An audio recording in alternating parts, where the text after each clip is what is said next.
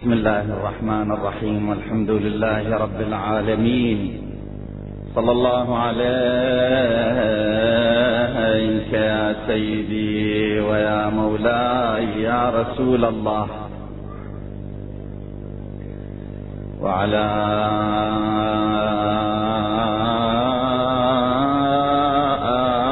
آل بيتك المظلومين.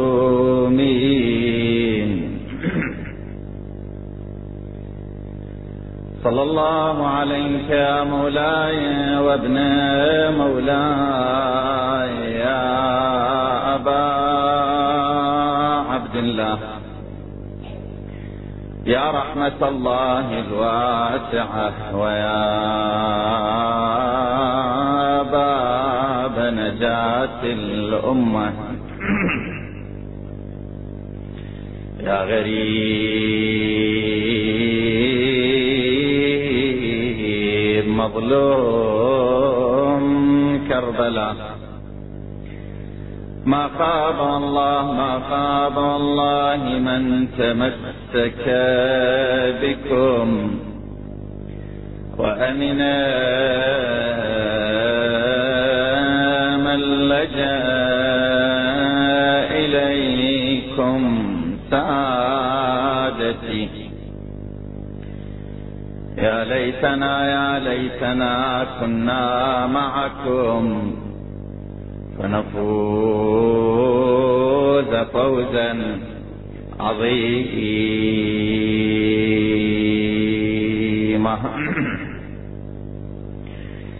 يا أيها النبأ العظيم إليك في ابنيك مني أعظم الأنباء.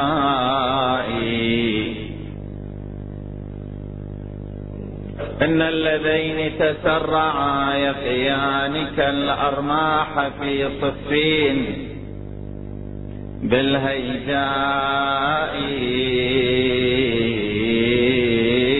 فأخذت في عضديهما تثنيهما. عما أمامك من عظيم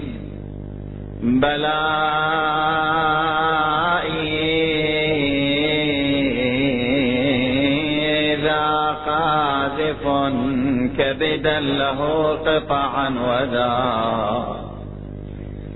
في كربلاء موزع الأشلاء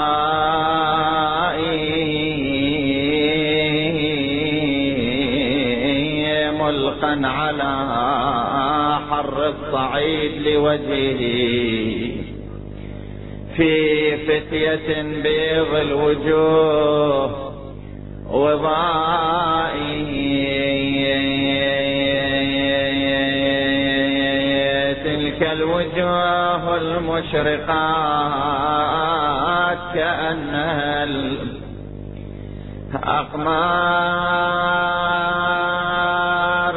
تسبح في غدير دماء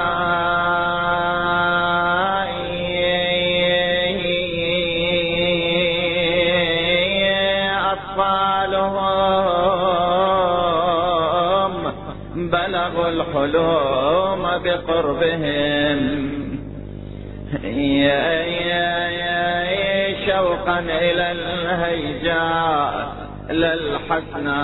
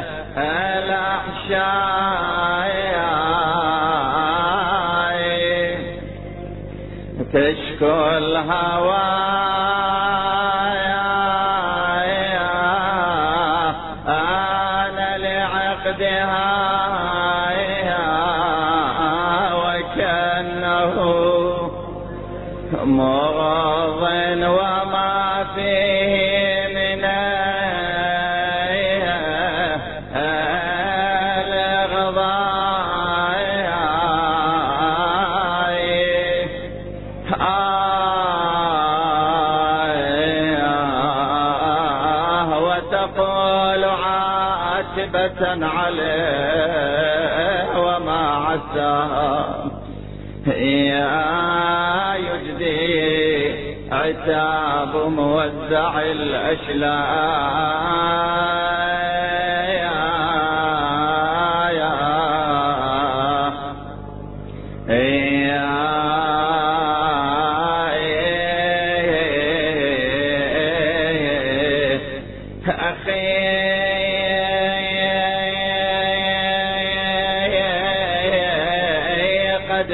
كنت للبعداء أقرب منجد.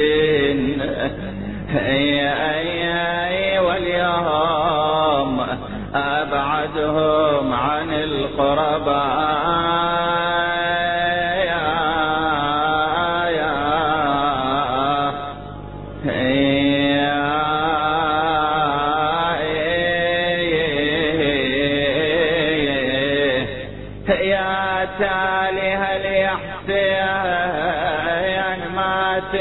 بعد عني. يا نور الذي بالعين يصبيها الوقع مني. أخويا أنا لا بدل هدوم السود ولا يضحك بعد سني إنا لله وإنا إليه راجعون. بسم الله الرحمن الرحيم.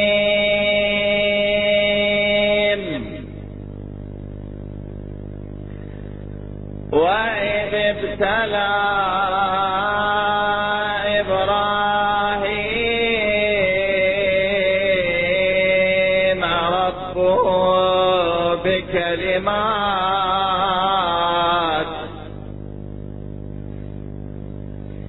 بكلمات فتمهن قال إني جاعلك للناس إماما. نور مجالسكم بذكر الصلاة على محمد وآل محمد.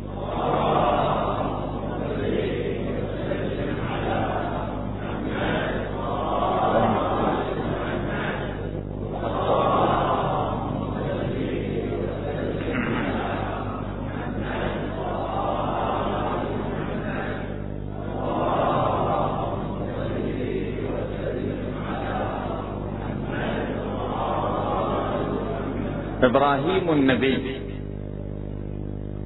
على نبينا وآله وعليه السلام. بعد أن كان نبيا تعرض إلى مجموعة من الامتحانات. ابتلاه الله تبارك وتعالى بالنار فنجح في هذا الامتحان. ابتلاه بالتهجير هجر من بلاده. بمعية زوجته ونجح في هذا الامتحان. ثم ابتلاه بالهجرة. هاجر بزوجته. هاجر مع ولدها إسماعيل بأمر من الله. على أن يجعلهم بواد غير ذي زر. ونجح في هذا الامتحان. ثم أمره الله تبارك وتعالى أن يجدد بناء الكعبة. فامتثل الأمر وآخر امتحان تعرض إليه إبراهيم أنه أمر بذبح ولد فاستعد لذبح ولد وبذلك قد نجح بالامتحان. وإذ ابتلى إبراهيم ربه بكلمات هذه كانت هي الكلمات. فأتمهن قال إني جاعلك للناس إماما. كلمات يعني امتحانات. هذه الآية يظهر منها أن مكانة الإمامة هي فوق مكانة النبوة وأن منزلة الإمامة أعلى مرتبة من منزلة النبوة. والآية واضحة وصريحة. إبراهيم كان نبي فنجح بالامتحانات. لما نجح ما ينزلوا مرتبة وإنما يرفعوه منزلة. ولهذا قال إني جاعلك للناس إماما. بهذا يكون إبراهيم نجح ونال الإمامة إلا أن الثابت أن إمامة إبراهيم صلوات الله وسلامه عليه دون إمامة أهل البيت. منزلة. إمامته دون إمامة أهل البيت منزلة ورتبة. عقيدتنا أن رسول الله صلى الله عليه وآله وسلم هو نبي وإمام في أعلى مراتب الإمامة وعلي عليه السلام دون النبي منزلة ورتبة يقول أنا عبد من عبيد محمد صلى الله عليه وسلم.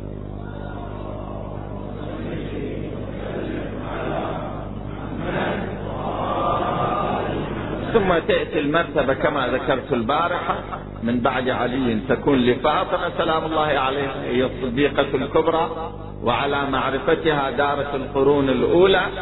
ثم المكان للإمام الحسن ثم الإمام الحسين ثم تأتي المرتبة للإمام المهدي صلوات الله وسلامه عليه أيضا تكون المرتبة.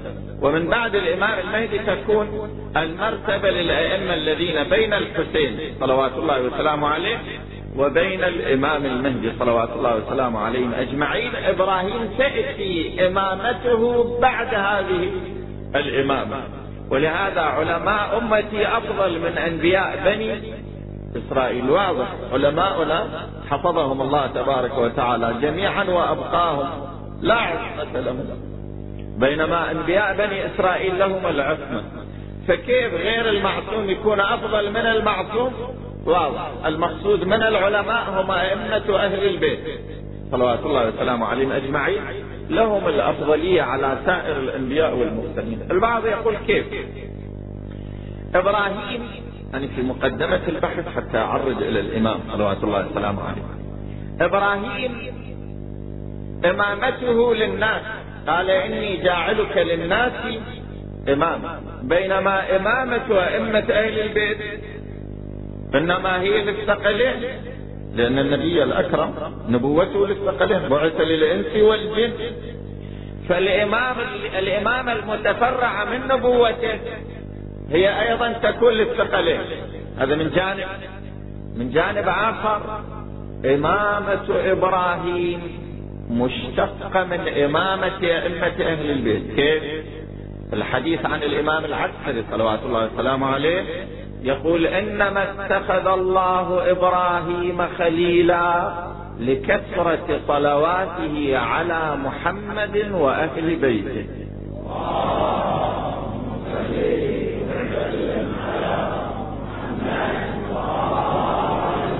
هذا من جانب. جانب آخر أنا ذكرت التفسير. التفسير المقصود من الكلمات هو الامتحانات. ولكن لما تأتي إلى التأويل وقلنا التأويل ما يصرف مع التفسير التأويل يبين لك أعلى المصادق. إبراهيم تعرض إلى امتحانات. ولكن أهم الامتحانات التي تعرض لها إبراهيم هي ولاية أهل البيت. صلوات الله وسلامه عليهم أجمعين. الرواية ما من نبي من الأنبياء ولا رسول من الرسل إلا وعرض إلى الامتحان بالولاية. وما نودي بشيء كما نودي بالولاية. كانوا يعرضون عليهم ولاية الخمسة الأطهار أصحاب الكتاب. يقولوا لهم هؤلاء هؤلاء تكون لهم الولاية ولا بد من الإقرار بولايتهم. فهنا يقر أو لا يقر بالولاية؟ يأتي الكلام. كل الأنبياء أقروا بالولاية. ولاية الخمسة الأطهار ولكن إقرارهم كان متفاوت.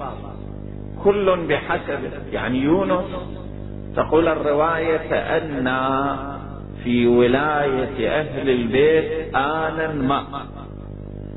قالوا له ذول الخمسة أفضل منك لابد أن تقر بولايتهم.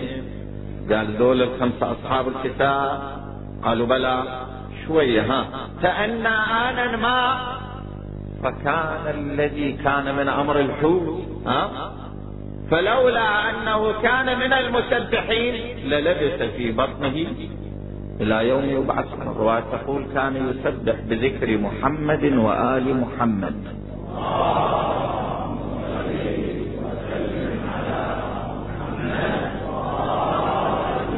البعض يقول كيف؟ يعني كيف يعرض النبي إلى الامتحان؟ هذا امتحان واضح. لأن النبي في زمنه يحس هو أكبر منزلة وهو أفضل الخلق بعد الله تبارك وتعالى. بعدين يقولوا له لا أكو أفضل منك لابد أن تقر بأفضليتهم صعبة. مثل واحد بروفيسور يعتقد أنه هو أعلم بروفيسور في العالم. وعلى ذلك الشهادات الرسمية صدرت له. بعدين يقول له تعال وقع عنا فلان أعلم منك. قضية مو سهلة. امتحان. قضية مو هينة. إبراهيم النبي كل الامتحانات اللي يتعرض لها هي في كفة ولكن الامتحان بولاية أهل البيت كانت في كفة أخرى. قالوا له دول الخمسة لابد أن تقر بولايتهم. قال أنا مو فقط دول الخمسة أقر بولايتهم أقر بولاية الأئمة أيضا التسعة من ولد الحسين فأتمهن إلى المهدي تسعة من ذرية الحسين صلوات الله وسلامه عليه. أتمها إلى المهدي. قال أنا أقر بهؤلاء الخمسة بل وبالأئمة التسعة من ولد الحسين قال إني جاعلك للناس إماما. فالإقرار بإمامة المهدي صلوات الله وسلامه عليه. البحث عن الإمام المنتظر أيها الأحبة لعله أهم من البحث عن سائر الأئمة. لماذا؟ لأن سائر الأئمة في الجملة حياتهم واضحة ومقبولة. ولا شبهات عليه. أما حياة الإمام المهدي من جانب هناك كثير من التساؤلات وخصوصا لطبقة الشباب والجامعيين. هل ولد الإمام أو لم يولد؟ وإذا ولد لماذا غاب؟ ما هي الفائدة من وجوده حال الغيبة متى سيظهر؟ ما هي علامات الظهور؟ ماذا سيكون بعد ظهوره وألف سؤال وسؤال هذه ما موجودة في حياة بقية هذا من جانب. الأهمية الأخرى الإمام الحجة صلوات الله وسلامه عليه هو إمام زماننا كل الأئمة هم أئمتنا. ولكن هذا إمام زماننا الذي لا بد أن ندين الله تبارك وتعالى بطاعته. ولهذا من مات ولم يعرف إمام زمانه مات ميتة. جاهلية من هنا تأتي الأهمية. البحث عن الإمام المهدي وهاليوم الشارع شارع التشكيكات. سبحان الله. ذول الفضائيات كل البحوث عن الإمام المهدي وعن أهل البيت يتركوها جانب. إذا لقولهم واحد يشكك بقضية الإمام المهدي جابوه حطوه على الفضائيات وعرضوه إلى العالم. كنت أرى واحد من أدلة البعض اللي يشكك بولادة الإمام المهدي يذكر دليلين. البعض طبعا أنا تعرضت وأثبت ولادة الإمام صلوات الله وسلامه عليه بالأدلة التاريخية والأدلة النقلية والأدلة العقلية. البعض تعرضنا إلى هذا عنده دليل الدليل الأول يقول أن صقيل أخذت وهي تدعي الحمل. أخذوها عند المعتمد العباسي. وبقوها فترة بعدين لم يظهر حملها. فهذا دليل على عدم ولادة الإمام المهدي. هذا أول.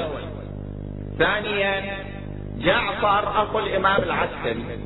ابن الإمام الهادي طالب بالارث راح للحاكم ورفع قضية. قال أنا أريد ارثي كيف؟ يريد ارثه يريد ارثه باعتبار الإمام العسكري ما عنده ذرية. يقول لما جعفر يطالب بالارث دليل على أن الإمام العسكري ما عنده ذرية. ليش؟ لأن جعفر اخو الإمام العسكري. الأخوة أيها الأحبة يعتبرون من الطبقة الثانية. الطبقة الثانية لا تصل لهم الارث لا يصل إليهم الارث إلا إذا فقدت الطبقة الأولى الطبقة الأولى اللي هم الأبناء. إذا الطبقة الأولى فقدوا بأجمعهم وصلت النوبة إلى الطبقة الثالثة فلما جعفر ابن الإمام الهادي صلوات الله وسلامه عليه أخو الإمام العسكري يروح إلى الحكومة ويطالب بالإرث ها اللي بقى من الإمام العسكري يقول هذا دليل على أن الإمام العسكري ما كان عنده ذرية، لو كان عنده ذرية ما طالب. أما بالنسبة إلى الرواية الأولى ثقيل جارية الإمام اللي أخذوها حبسوها ادعت الحمل حبسوها حتى تضع وبعدين ما وضعت. هذه الرواية البارحه أنا ذكرت لكم، اولا في الروايات تقول إنما ادعت الحمل لكي تضللهم عن الإمام. حتى لا يبقون يدورون على الإمام. يتصورون أن الإمام عندها مثلا في بطنها وينشغلون بها وهنا تكون قد حافظت على الإمام. هذا اولا. ثانيا لو قلنا لا أنها ادعت الحمل مثلا كذبا أو طمعا بالإرث مثال ثم ماذا؟ نحن لا ندعي أن الإمام العسكري صلوات الله وسلامه عليه عندما رحل من الدنيا الإمام المهدي كان جنين في بطن أمه. ما ادعينا ذلك. نقول أن ولادة الإمام الحجة كانت في سنة 255 للهجرة قبل وفاة الإمام العسكري بست سنوات. لتكن ليكن عندها حمل أو لم يكن عندها نحن ما ادعينا أنه كان جنينا في بطن أمه.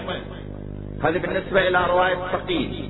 وأما قضية جعفر فقضية جعفر ترد من عدة جهات اولا جعفر ابن الإمام الهادي أخو الإمام العسكري عم الإمام الحجة صلوات الله وسلامه عليه. هذا جعفر مو معصوم يعني. لم يكن إمام حتى نقول له العصمة. ها؟ بناء على هذا. نحن لا نلزم بالدلالة الالتزامية لدعواه. يعني لما ادعى وقال أنا أريد الارث يقول هذه الدعوة تتضمن أنه لا لا وريث للإمام العسكري. يعني يجوز جعفر خطأ الامام العسكري عنده وريث وهو ما شاف ما عرف عنه. ها؟ أو غير ذلك. طالما هو مو معصوم نحن لا نلزم بالدلالة الالتزامية لهذه الدعوة. هذه اولا ثانيا دعواه مهما كانت ولكن هذه ما تصمد أمام الأدلة القطعية عشرات الأدلة اللي ذكرناها بعضها تاريخية بعضها نقلية بعضها عقلية. هذه دعوة لا شيء. هاي اثنين. ثالثا دعوى جعفر ابن الإمام الهادي. هذه فيها تهم ليش؟ لأن لما هو ينفي ولادة الإمام صلوات الله وسلامه عليه اتهم أنه يطالب بالإرث. يطالب بالإرث. لما صارت في دعواه التهمة لا تقبل حتى يقوم حتى يقيم الأدلة على ذلك. وهو ما جاء بأدلة. هاي ثالثا رابعا يعني إذا واحد أنكر شيء نقبل منه الإنكار. أبو لهب كان ينكر نبوة رسول الله صلى الله عليه وآله وسلم. أبو جهل كان ينكر نبوة رسول الله صلى الله عليه وآله وسلم. يعني يقول طالما أبو لهب هو عم النبي طالما هو عم النبي نقبل منا الإنكار. ولا نقر بالنبوة التي قامت الأدلة القطعية عليها. ما نقبل هذا. بل نقبل لو كان معصوما. منكر لو كان معصوما. ولا عصمة لهذا طيب هذا من جانب ولكن أريد أن أقف وقفة تأمل أيها الأحبة شوفوا جعفر ابن الإمام الهادي أخو الإمام العسكري عم الإمام الحجة صلوات الله وسلامه عليه. التاريخ يذكر عنه ويكتب عنه جعفر الكذاب. أنا أريد شوية أتوقف. هنا بس خليك تأنى معاي لا تستعجل لا تسكت أنا أتصور أن جعفر لما راح يطالب بالارث راح فعل ذلك تضليلا على السلطة آنذاك وحفاظا على الإمام المهدي. حتى يقول لهم ترى ماكو ذرية للإمام العسكري ماكو ولتدورون عنه. بدليل لما وقف إلى الصلاة طلع الإمام الحجة صلوات الله وسلامه عليه عمره ست سنوات. فاجتذبه من ثوبه وقال تنحى يا عم فأنا أولى بالصلاة عليه من راجع كل التواريخ أن جعفر مع رأس تنحى ووقف الإمام الحجة صلوات الله وسلامه عليه وصلى صلى على أبيه العسكري. زين إذا كان هو ينكر ولادة الإمام وأنه لم تكن ذرية للعسكري أو يدعي ذلك ليش رأسا تنحى يعني قتل ست سنوات. ما كان مفروض يقول له من أنت أنت أحق به مثلا. ها؟ بس أنت, أنت أحق بالصلاة عليه مني. مثلا يحاول يكابر نفسه أمام الآخرين. طالما هو يدعي كاذبا. أبدا. رأسا نحى لأنه يعلم أن الإمام لا يصلي عليه إلا الإمام. من هذا الباب. هذا الدليل الأول. ثانيا الرجل ما ادعى الإمام. تراجع حياته. ما ادعى الإمامة أبدا. إنما الناس نسبوا إليه الإمامة والآن يجيك سر التاريخ تشوف في كثير من المكانات. الناس كانوا ينسبون الإمامة من دون أن يدعيها أحد. هو ما ادعى الإمامة يعني لما إجا وفد القميين وهذول سألوا وين الإمام العسكري؟ قالوا قد قضى نحبه. قالوا فمن الإمام من بعده؟ الناس قالوا ذاك أخوه جعفر الناس اعتبروه إمام هو ما ادعى الإمام وهو حاط الأحداث تجري على طبيعتها حفاظا على الإمام صلوات الله وسلامه عليه. بعدين أيضا وفد آخر لما إجوا عندهم أموال وكتب. قالوا أنه هذه الأموال والكتب وين الإمام العسكري؟ قالوا قد قضى. قالوا طيب. فمن الإمام؟ فمن الوارث له؟ قالوا هذا أخوه جعفر. جابوا له هذه الكتب يقدموها إليه. الناس قالوا هذا أخوه جعفر. هذا ثانية ثالثا قضية أخرى. الرجل بعد الإمامة عن نفسه كاملا. وجاب بجواب دبلوماسي إن صح التعبير كيف؟ لما ذول جابوا الكتب والأموال قالوا له إحنا يوم كنا نأتي إلى أخيك العسكري سلام الله عليه كان يقول لنا هاي الكتب الرسائل من فلان وفلان وفلان ويذكر ان إن فلان أرسل كذا من الأموال وفلان أرسل كذا من الأموال وفلان أرسل كذا من الأموال. فأنت إذا الإمام من بعد اخيه إذا أخبرنا من أرسل الكتب ومن أرسل الأموال قام وهو ينفض ثيابه يقول يريدون منا أن نعلم الغيب؟ قام طلع يعني شنو يريدون منا أن نعلم الغيب؟ يعني أكو شيعي في ذاك اليوم ما يعرف أن الإمام يعلم الغيب بإذن من الله تبارك وتعالى. إذا لماذا سالوا بعدين هو ابن إمام واخو إمام وعم إمام. مع قربه من الأئمة ما يعرف أن الإمام يعلم الغيب؟ إلى الحالة؟ لا. أكبر الظن أن جعفر الرجل أراد أن يغطي على الإمام صلوات الله وسلامه عليه وأراد أن يحفظه من يد السلطان في ذلك اليوم. ولهذا خلى الأمور تجري على وضعها على طبيعتها. ليس غير ذلك. القضية واضحة. إنما القضية وين؟ الرواية اللي تقول أن الإمام الصادق صلوات الله وسلامه عليه لماذا سمي بالصادق؟ جعفر الصادق. الرواية تقول تمييزا له عن جعفر الكذاب. لابد نتوقف الرجل جعفر الكذاب يعني ما صدر منه شيء لا ادعى الإمامة ولا شكل لحظة ولا أبدا. القضية وين؟ القضية فيها تلاعب في زمن الإمام الصادق صلوات الله وسلامه عليه ظهرت المذاهب الكاذبة. الإمام الصادق ينقل عن جده رسول الله صلى الله عليه وآله وسلم صادق. بينما أولئك ينقلون عن النبي وينسبون إلى النبي كذبا. يعني واحد منهم يقولوا له نفتح مثلا نفتح أعيننا في الصلاة في السجود أم نغلق الأعين؟ يقول روحوا شوفوا صادق ماذا ماذا يصنع الصادق؟ فأنتم خالفوا قالوا له ما, ما لم نهتدي قال افتحوا عينا واغلقوا أخرى. فأولئك كانوا يكذبون على الرسول صلى الله عليه وآله وسلم. تلك المذاهب هذا المذهب من بين تلك المذاهب كان صادقا. وهو جعفر الصادق. بس بعدين جت الحكومات. تريد تبرر موقف هذه المذاهب؟ وبعدين سبحان الله يعني إذا واحد مثلا من الصحابة تصدر منه خطيئة وإحنا نتكلم عن تلك الخطيئة ما حد ما يتكلم. ولكن إذا واحد من الصحابة اللي من الصحابة اللي وصل إلى السلطان وصارت في حكومة هذه بمجرد أن تريد تتناول شخصيته وإذا هجوم هجوم عنيف ضدك إنه ليش؟ ذول صحابة ذول كرام ذول كذا.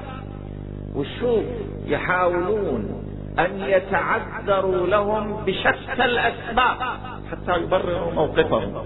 فجابوا لك هذه الرواية جعفر الصادق وين يحطوها؟ دسسوها براس جعفر ابن الإمام الهادي صلوات الله وسلامه عليه. وبعدين الرجل أكو فرد أرضية أكو قرائن تشير إلى ذلك لزقوها عليه وبرأوا المذاهب من هذه المشكلة. انتبهت الدقة وين؟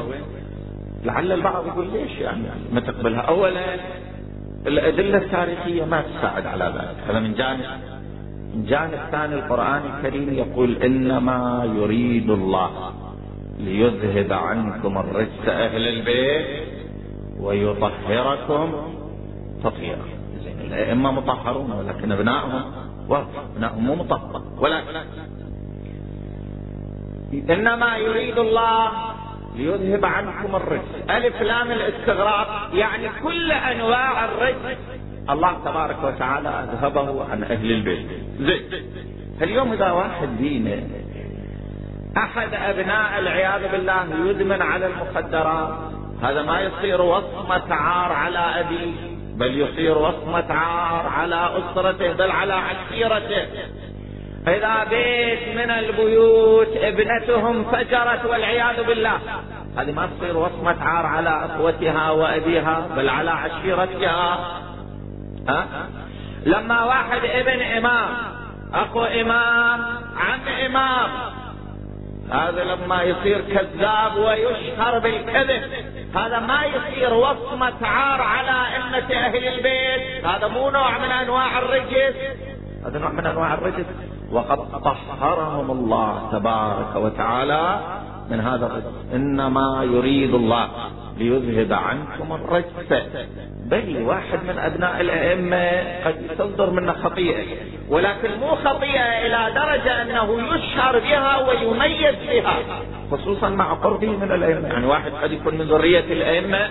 بينه وبين الأئمة خمسين ظهر وصلب. هذا غير لما واحد يكون مباشر من أبناء الأئمة. إنما القضية وما فيها. أرادوا أن ينالوا من مكانة أهل البيت ولهذا دائما أيها الأحبة أي شيء فيه النيل من أهل البيت رأسا لا يسموا شوي يحققوا شوي يدققوا شوي ينبش حوله. تجد الحقيقة على فجعفر أخو الإمام العسكري صلوات الله وسلامه عليه من المشكل أن نسميه بالكذاب أيها الأحبة شوية تأنف في هذه القضية المسألة لها بعدها الآخر. قضية الإمام المهدي أيها الأحبة قضية كانت مسلمة لدى المسلمين من عهد رسول الله صلى الله عليه وآله وسلم وإلى يومنا هذا. وأنا ذكرت من النقاط المشتركة بيننا وبين سائر المذاهب الإسلامية هو الإقرار بالمهدي. أن المهدي بشر به الرسول وأن قضيته من الغيب. ولهذا على مر التاريخ هناك كانت دعوة المهدوية. الآن أنا أعطيك فرد تلخيص عن هذا الباب. الإمام علي بن أبي طالب صلوات الله وسلامه عليه نسبوا إليه المهدوية. لما قتل أمير المؤمنين سلام الله عليه بعض الشيعة وبعض المحبين اللي ما كانوا في الكوفة في بلدان أخرى سمعوا بمقتله صدموا يعني هم مراد يريدون استمرار. حكومة الإمام سلام الله عليه فأنكروا وفاته. خصوصا وأن قبره ما كان واضح. الفترة الأولى لسبب وآخر ما كان واضح. خوفا عليه من الخوارج أن ينبشوا قبره. كما أن قبر الزهراء سلام الله عليها أيضا عفي لكي لا ينبش من بعض الناس. فهنا أنكروا وفاة الإمام علي وقالوا هو المهدي الذي بشر به رسول الله صلى الله عليه وسلم. بعد ثانيا مهدوية محمد بن الحنفية محمد بن الحنفية الرجل ما نصب نفسه للإمامة أبدا. لم ينصب نفسه للإمامة. وإنما جاءوا بالإمامة وجعلوها عليه. وما نصب نفسه. محمد بن الحنفية في قضية مفصلة الإمام زين العابدين سلام الله عليه كان مضيق عليه وخلاه هو الوجه. فكان الشيعة يأتون إلى محمد بن الحنفية يأخذون أمورهم والخطوط العامة. ومحمد بن الحنفية يرجع للإمام زين العابدين. حتى المختار كان يراجع من هو؟ يراجع محمد بن الحنفية. ولهذا الناس تصوروا هو الإمام بعد الحسين. لما شوية هدأت الأمور واستتبت الأوضاع قام الإمام زين العابدين سلام الله عليه مع محمد بن الحنفية طلعوا من المدينة راحوا إلى مكة المكرمة. هناك عند الحجر الأسود وفرد مسرحية ظاهرية أمام الناس نزاع مختلف حتى يعلم الناس أن الإمام الواقعي هو الإمام زين العابدين. بس اجوا الناس قالوا هو الامام ونسبوا إليه وإجا هنا المذهب الكيساني. يوم توفي محمد بن الحنفية قالوا لم يمت وإنما هو في الجبال في جبال رضوى بين مكة والمدينة وهو المهدي الذي بشر به النبي الأكرم. هاي ثانيا. ثالثا مهدوية أبي هاشم. أبو هاشم هو عبد الله ابن محمد بن الحنفية. هذا بعد وفاة أبيه. قام شاب له القيادة لما رأوا أنه قادر على القيادة ولهذا قالوا بإمامته ورجعوا عن عن قولهم بمهدوية محمد بن الحنفية ويوم توفي عبد الله بن محمد بن الحنفية أبو هاشم قالوا بمهدويته. بعد رابعا مهدوية الطيار. الطيار هو عبد الله. ابن معاوية ابن عبد الله ابن جعفر جعفر الطيار. عبد الله بن جعفر زوج الحوراء زينب. عند هذا أبناء من الحوراء زينب وكأنما بعد وفاة الحوراء زينب تزوج من امرأة أخرى فرزق منها معاوية. بعدين هذا معاوية عنده ولد اسمه عبد الله. هذا عبد الله في فترة حكم في إصفهان. هناك حكم في اصفهان شكل حكومه شيعيه في اصفهان أواخر عهد بني أمية. وبعدين ما تمكن أن يستمر لاحقوه وقتل في ظروف غامضة. أتباعه قال هو المهدي الذي بشر به النبي الأكرم وقد غاب. خامسا مهدوية ذي النفس الزكية. هذا محمد ابن عبد الله ابن الإمام الحسن. الإمام الحسن صلوات الله وسلامه عليه عند ابن عبد الله. وعند هذا عبد الله عند إبراهيم وعند محمد. هذا محمد طبعا دولة إجوا هم اللي قاموا بالثورة ضد بني أمية ولكن دخل بنو العباس عن طريق أبو مسلم الخراساني وسرقوا الثورة. سرقوها. الإمام الصادق حذرهم قال لهم ترى الثورة رايحة من عندكم. ولكن هم لم يسمعوا الكلام. بعدين محمد بالنفس الزكية قتل. أصحابه قالوا هو هذا المهدي المهدي الذي بشر به النبي الأكرم صلى الله عليه وآله وسلم. طيب. بعد سادسا مهدوية الإمام الباقر سلام الله عليه. البعض قالوا هو الإمام المهدي. دليل بدليل السلام الذي أرسله النبي الأكرم عبر جابر. قال يا جابر تدرك ولدا مني ها اسمه محمد يبصر العلم بقرة. فإذا أدركته فأبلغه عني السلام. هم من هذا؟ قالوا هذا هو المهدي. بعدها جت مهدوية الإمام الصادق صلوات الله وسلامه عليه. في قضية مفصلة قالوا بمهدويته قالوا هو المهدي. وهم الناووسية يسموهم هذول قالوا أن المهدي هو الإمام الصادق. بعد ثامنا قالوا بمهدوية إسماعيل ابن الإمام الصادق إسماعيل ابن الإمام الصادق كان متقيا زاهدا في أروع وفي أعلى مراتب الورع والتقوى. وهذا مات في حياة أبيه الإمام الصادق قال لهم تعالوا شوفوا كشف عن وجهه. قال قد مات. ها؟ يدري لهم بعدين راح يدعون المهدوية. وهذا الرجل ما ادعى الإمامة لا ولكن نسبوا إليه الإمامة والإسماعيلية يمتدون إليه. ويوم كان يعدلون الحرم النبوي ها كان هذا الشارع اللي الآن بين البقيع وبين سياج الحرم. هذا كان في ضمن البقيع. قبر إسماعيل كان هناك. يوم حفروا وجدوا بدنه طريا بعد كأنما مات من ساعته. ولهذا أخذوه ونقلوه إلى البقيع. كان تقيا إلا أنه نسبوا إليه الإمامة وهو بريء منها ونسبوا إليه المهدوية. بعد تاسعا مهدوية محمد التاج. محمد التاج هو أيضا ابن الإمام الصادق. سلام الله عليه. هذا أخذ البيعة من الناس وقام ضد الهيئة الحاكمة شغل السيف عليه. قالوا أن النبي الأكرم قال أن المهدي يخرج بالسيف. إذا هذا هو المهدي. عاشرا مهدوية محمد الأفطح الأفطح هو عبد الله الأفطح عبد الله الأفطح ابن الإمام الصادق أيضا. دول ثلاثة من أبناء الإمام الصادق الناس نسبوا لهم الإمامة ثم المهدوية عبد الله الأفطح هذا مات. لما مات الناس زين يقولون بإمامته. من الإمام من بعده؟ ما عنده ذرية. عبد الله الأفطح ما عنده ذرية. قالوا هذا ابنه هو محمد ولكن في الخطأ. فإذا محمد ابن عبد الله فإذا ذاك هو المهدي. ها؟ محمد بن عبد الله الأصع هو المهدي. وبعدين جابوا الرواية اللي صنعها بنو العباس المنصور الدوانيقي اسمه اسمي واسم أبيه اسم أبي للزوها قالوا محمد بن عبد الله. فإذا ابن عبد الله الأبطح هو الأبطح هو محمد وهو ذلك المهدي. انتبه الحالة هذه عشرة. وأيضا عندنا مهدوية أخرى هي مهدوية الكاظم صلوات الله وسلامه عليه. هذول مذهب الواقفي شوية عندهم فلوس في أيديهم ذولا كانوا وكلاء. يوم توفي الإمام الكاظم صلوات الله وسلامه عليه لابد أن يسلموا الأموال إلى الإمام الرضا. هذول أخذتهم العزة بالإثم ها؟ وطمعوا بالدنيا وبالأموال فأنكروا إمامة الإمام الرضا. قالوا له أنت مو إمام.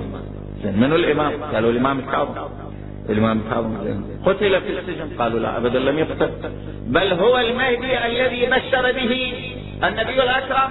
وجابوا خرافات وصاغوا هاي الخرافات ولبسوها على الناس ومشوا. ها؟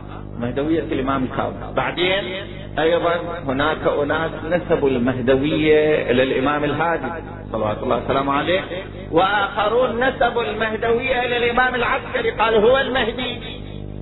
طيب بعد ولادة الإمام المهدي صلوات الله وسلامه عليه أيضا الناس بعد ولادته ووفاة الإمام العسكري الشيعة ماجوا ليش؟ ماجوا فيما بينهم.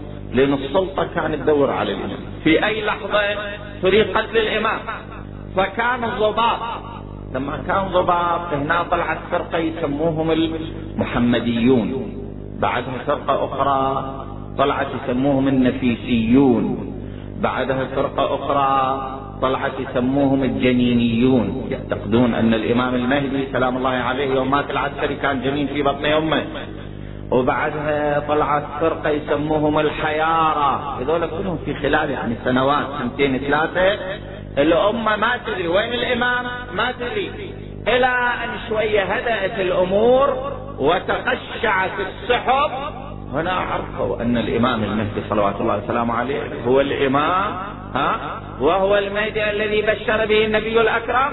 فهنا جاءت الاثنى عشرية. الاثنى عشرية هناك صارت واضحة المعالم. الإمامية الاثنى عشرية اللي إحنا ندين بهذا الدين إلى الله تبارك وتعالى واستمر هذا الوضع إلى يومنا هذا. شاءت إرادته تبارك وتعالى بحث مفصل شاءت إرادته تبارك وتعالى أن يحفظ الإمام المهدي من كيد الأعداء. آه، حكومة بني العباس كانت في سامراء. بعدين انتقلوا من سامراء إلى بغداد. بعد تسعة عشر سنة انتقلوا إلى بغداد. في حينها كان المعتضد العباس. وهذا يدور على الإمام المهدي يريد يحصل عليه حتى يقضي عليه. يخلصوا من أهل البيت. التقريرات رفعت إلى أن الإمام وين موجود؟ في أي مكان؟ أخذ. الأمر دقيق. وأرسل على ثلاثة من جلاوزه قال لهم الآن تركبون الرواح الليلة تذهبوا إلى سامراء المنطقة الفلانية البيت الفلاني. على باب البيت غلام أسود. أه؟ تدخلون إلى البيت وتأتوني برأس من تجدونه في البيت. زين هذا منو بالبيت شنو اسمه؟ ما قال لي. قال تذهبوا ولا تأخذوا معكم شيء زاد من الزاد أو المتاع. الآن تحركون. هذول اجوا ثلاثة من الجلاوزة وصلوا إلى سامراء المنطقة الفلانية البيت الفلاني. رأوا فرد واحد أسود جالس بيده شيء ينسج. سألوه من في الدار؟ هو ينسج. قال صاحبها.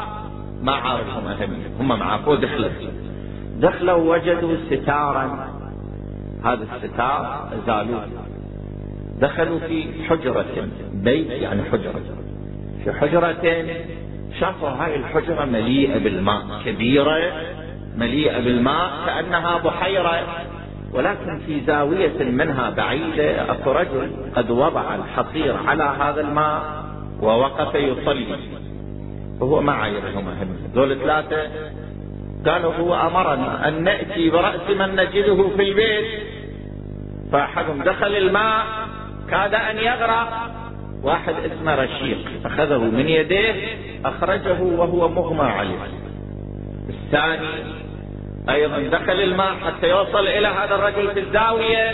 أيضا كاد أن يغرق. أخرجه. بعدين مرة واحدة رشيد فكر هذا لا يلتفت إليه في صلاته. فكر هذا رجل له شأن عند الله عظيم ها؟ ولهذا قال معذرة إلى الله اولا وإليك ثانيا. ما رد عليه شيء. رجعوا كارين مسرعين نفس الليلة وصلوا إلى المعتضد قال ما الخبر؟ أخبروه بالخبر قال له إحنا ردنا نوصل إليه هي حجرة مليئة بالماء كدنا أن نغرق. قال هل أخبرت بذلك أحدا؟ قالوا لا. قال لئن سمعتها من أحد فاعلموا بذلك ضرب أعناقكم. فما أخبروا بذلك أحد إلا بعد موت المعتضد. شاءت إرادته تبارك وتعالى أن يحفظ الإمام من يد العدوان. ولهذا لما القضية تتوقف في أمر الإمامة تتدخل إرادة الله. الإمام زين العابدين سلام الله عليه طلع من المدينة ما أصيب بالمرض في طريقه إلى كربلاء. لماذا أصيب بالمرض؟ واضح. لو الإمام كان صحيح البدن كان يفترض لما يسمع واعية الحسين هل من ناصر ينصرني؟ لابد أن يحمل السيف ويقاتل بين يديه إذا حمل السيف وقاتل بين يديه راح يقتل الإمام زين العابدين. وتنقطع الامامة الإمام الباقر موجود عمره أربع سنوات. بس بعدها الامة ما تتقبل إمام عمره أربع سنوات. ولهذا إمامة الإمام الجواد سلام الله عليه كانت هي مقدمة وتمهيد لإمامة الإمام الحجة سلام الله عليه. فما تقبل الأمة إمام عمره أربع سنوات. ولهذا كانت تنقطع الامامة التفت إلى الحالة؟ الإمام زين العابدين شاء ارادة الله أن يحفظ وهو في وسط المعمعة. يعني في يوم العاشر دخل شمر ابن ذي الجوشن إلى خيمة الإمام. الإمام كان على نطع سحب النطع من تحت الإمام وقلبه على وجهه. الحوراء زينب كانت عند الإمام تمرض. ألقت بنفسها على الإمام زين العابدين. قالت يا هذا إن كنت قد عزمت على قتله فاقتلني قبله هل اثناء دخل عمر بن سعد وشاف الحالة. قال اتركوه لما به وهذا النبي مو بإمكانه يحمل السيف. اتركوه لما به هذه مرة ومرة أخرى لما دخلوا إلى مجلس عبيد الله بن زياد زينب الحوراء سلام الله عليها دخلت متنكرة. متنكرة يعني قد غطت وجهها بشيء وجلست في زاوية من زوايا المجلس. طلع عبيد الله بن زياد قال من هذه المتنكرة؟ ما رد مرة ثانية قال من هذه المتنكرة؟ ما رد مرة ثالثة قال من هذه المتنكرة؟ فردت عليه بعض إمائها قالت هذه زينب. زينب بنت علي بن أبي طالب. طلع هو يشمت. قال كيف وجدت صنع الله بأهل بيتك؟ قالت ما وجدت إلا جميلا. هؤلاء قوم قد كتب الله عليهم القتال فبرزوا إلى مضاجعهم وستحاد وتخاصم قال الحمد لله الذي فضحكم وأكذب أحدوثتكم. قالت إنما يفتضح الفاجر ويكذب الفاسق وهو غيرنا يا عدو الله. سكلتك أمك يا ابن مرجان. لما قال قالت هذه الكلمة أخذ العصا ونزل إليها. صاحبه بعض قال ويحك ما تصنع. هذه زينب بنت علي بن أبي طالب. في هذه الجمعة الآن انت تصير الحمية ها؟ لأن قبلها كان عبد الله بن عزيز الأزدي يتكلم وصارت ثورة وأرسل إلى الناس حتى يقتلوه واخذوا عشيرته وطلعوه وصارت مشكلة بعد. قالوا إنها امرأة ولا تؤخذ المرأة بشيء من منطقها. فرجع جلس قال لقد شفى الله قلبي من طاغيتك الحسين. قالت إن كان ذلك يشفيك فقد اشتفيت. هو خسر الجولة مع الحوراء. زينب اجعل ببصره. شاف الإمام زين العابدين جالس قال من أنت؟ قال أنا علي بن الحسين. قال أوليس قد قتل الله علي عند تقرير أسماء أهل البيت الذين قتلوا. أوليس قد قتل الله علي الإمام زين العابدين قال كان لي أخ أكبر مني. قتله الناس في يوم كربلاء. يقول قتله الناس ذاك يقول اوليس قد قتل الله عليا قال قتله الناس في يوم كربلاء. طلع ابن زياد قال بل قتله الله. الإمام زين العابدين قال الله يتوفى الأنفس حين موتها والتي لم تمت في منامها. قال اودك جرأة على رد جوابك اي اضرب عنق هنا إجوا الجلاوزه بسيوفهم الحوراء زينب قامت وألقت بنفسها على الإمام زين العابدين. قالت يا ابن زياد حسبك من دمائنا ما قد سفكت وإن كنت قد عزمت على قتله فاقتلني قبله قال عجبا للرحم والله إنها ودت أن تموت دونك فتركوا هنا راد يوجع قلب الحوراء زينب. ماذا صنع؟ طلب رأس الحسين صلوات الله وسلامه عليه وراح ينكت ثنايا أبي عبد الله الحسين. هنا الرباب أيها الأحبة قامت واحتضنت رأس الحسين وراحت تقبل جبين أبي عبد الله الحسين. اجوا الجلاوزه ضربوها بالسياف ضربوها ضربوها إلى أن أخذوا الرأس الشريف منها. مولاتنا زينب قالت لها يا ربا لم فعلت ذلك؟ قالت سيدتي لا تلوميني. يوم خرج الحسين للقتال ودعته سائر النساء والبنيات إلا أنا ما ودعت الحسين حياء وخجلا منه. وهذه فقد حسرة في قلبي ما ودعت الحسين ولهذا الآن جئت لكي أودع الحسين. ها؟ المصيبة وين أيها الأحبة؟ المصيبة لما أرادوا يدخلون الحوراء زينب السبايا على عبيد الله بن زياد العشائر هنا انتهضت. قالوا يا ابن زياد الآن نحطمن جيشك حطما. قال ولم؟ قالوا إن لنا في السبايا عقائل. عندنا نساء إحنا في السبايا. قال دونكم عقائلكم. خلص اخذوا عقائلكم نساءكم. ولهذا اوصفوا السبايا في رحبة الكوفة وإجت العشائر كل عشيرة تنادي باسم الامرأة اللي تضمن السبايا ها؟ تنادي باسمها فتخرج الامرأة معززة مجللة مكرمة وتخرج بصحبة عشيرتها. فلان الأسدية لتخرج عشيرتها بانتظارها. فلان الخزرجية لتخرج عشيرتها بانتظارها. فلان الوائلية لتخرج عشيرتها بانتظارها. وهكذا تخرج النساء الواحدة تلو الأخرى. إلا الحوراء زينب وأخوات الحسين تلتفت الحوراء. يمينا وشمالا أن يجي واحد ينادي زينب الهاشمية لتخرج عشيرتها بانتظارها. والله يا كلمة كلمة يا كلمة لها وليان جاه صاحوا بالسما وطلعوه فهو من الأجانب خلصاه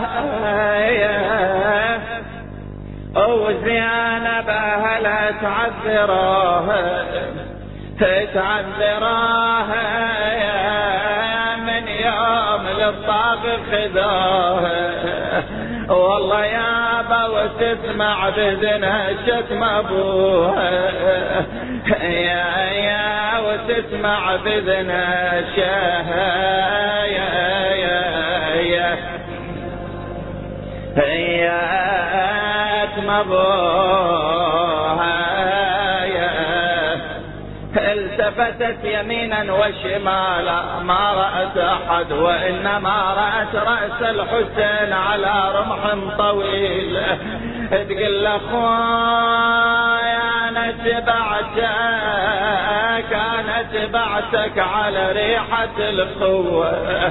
القوة يا فتني بقاع الشلوى اخويا تشوف الشمر بيا السوى ساط علم تلوى يا يا ساط علم تني يا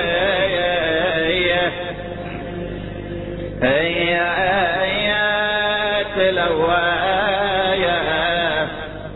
ناداها من فوق الرماح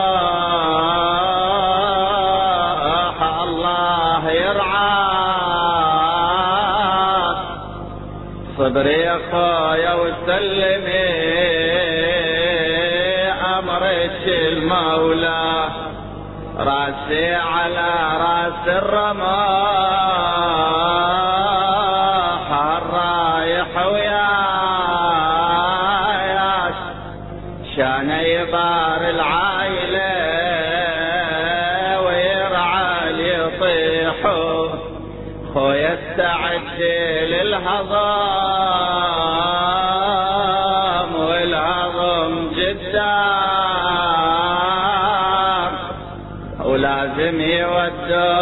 يودوكم سبايا الطاغي الشام أو لازم تسمعون المسافة بمجلس العام. ولازم تشوفون المدى الألوان وفنون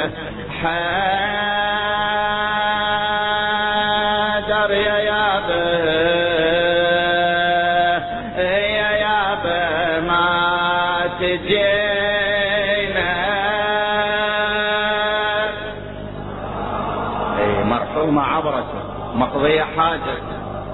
آه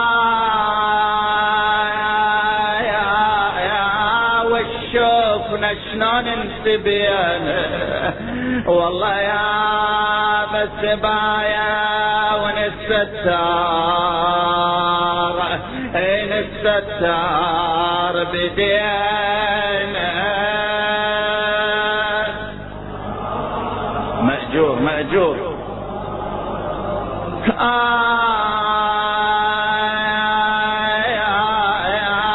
والناس تتفرج علينا. يا والناس تتفرج.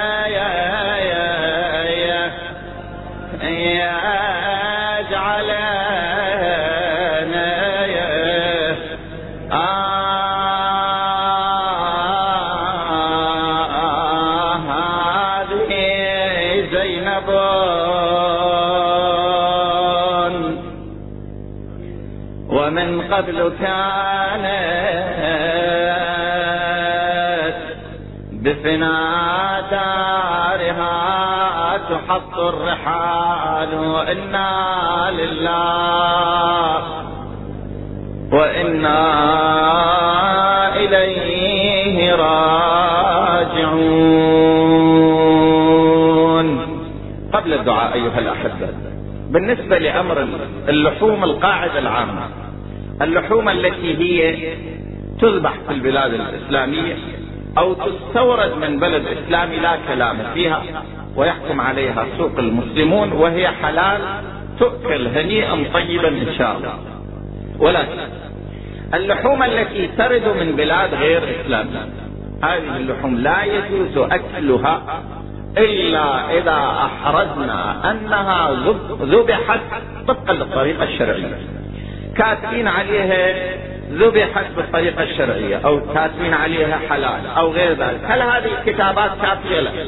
هذه الكتابات مكافية إذا حصل لك الإطمئنان أنها ذبحت بالطريقة الشرعية جاز لك أكلها.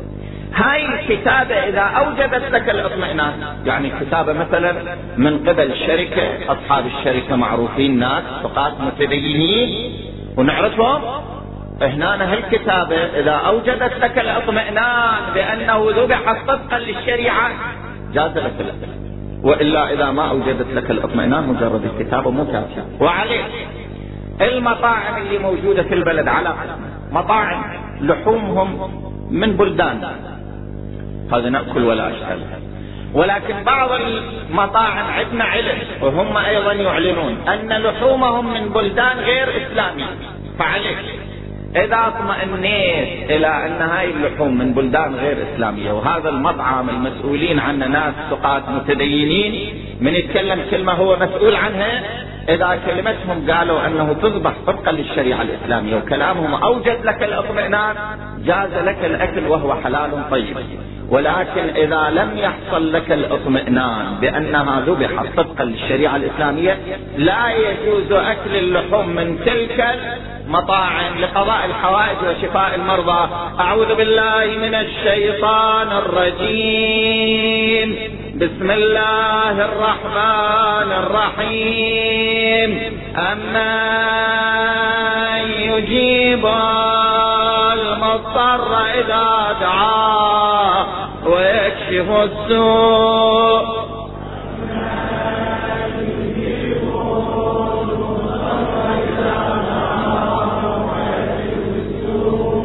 أما يجيب المضطر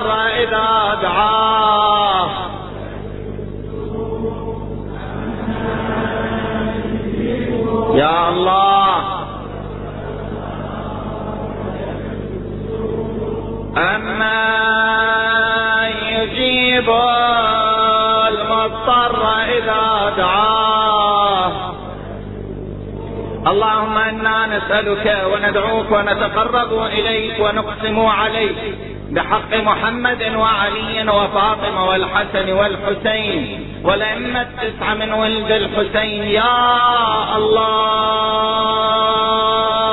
يا الله يا الله يا الله. اللهم تقبل منا ومن الحاضرين ومن المؤسسين هذا العزاء بأحسن قبولك. اللهم واشفي مرضانا.